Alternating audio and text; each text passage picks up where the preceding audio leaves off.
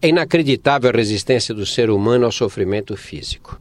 Já vi doentes enfrentarem cirurgias mutiladoras, tratamentos agressivos, resistirem a dores muito fortes e ainda assim lutarem para preservar a vida.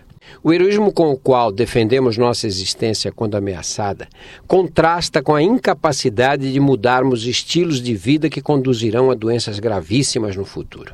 Eu não me refiro apenas a mudanças radicais, como largar de beber, deixar de fumar ou de ter relações sexuais desprotegidas com múltiplos parceiros, mas especialmente aos comportamentos rotineiros. Comer um pouco mais do que o necessário, passar o dia sentado, esquecer de tomar remédios e de fazer controles periódicos de saúde. Não faltam justificativas para essa irresponsabilidade na prevenção dos problemas de saúde que afligem o homem moderno doenças cardiovasculares, câncer, diabetes, hipertensão, reumatismo, osteoporose e outras enfermidades degenerativas.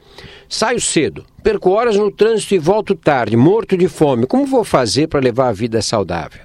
É a desculpa que damos a nós mesmos para justificar o descaso com um bem que a natureza nos ofertou: o corpo humano.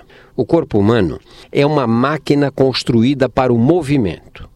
Só que, ao contrário de outras máquinas desenhadas para o movimento, como o avião, o carro, que se desgastam enquanto se movimentam, o organismo humano se aprimora com a movimentação. A falta dela contraria as forças seletivas que forjaram as características de nossa espécie.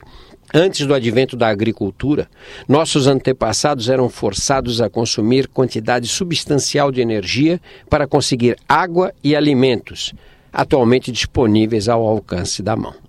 Se fossem pessoas sedentárias como somos hoje, teriam dificuldade de sobrevivência num mundo sem carro, telefone e supermercado na esquina.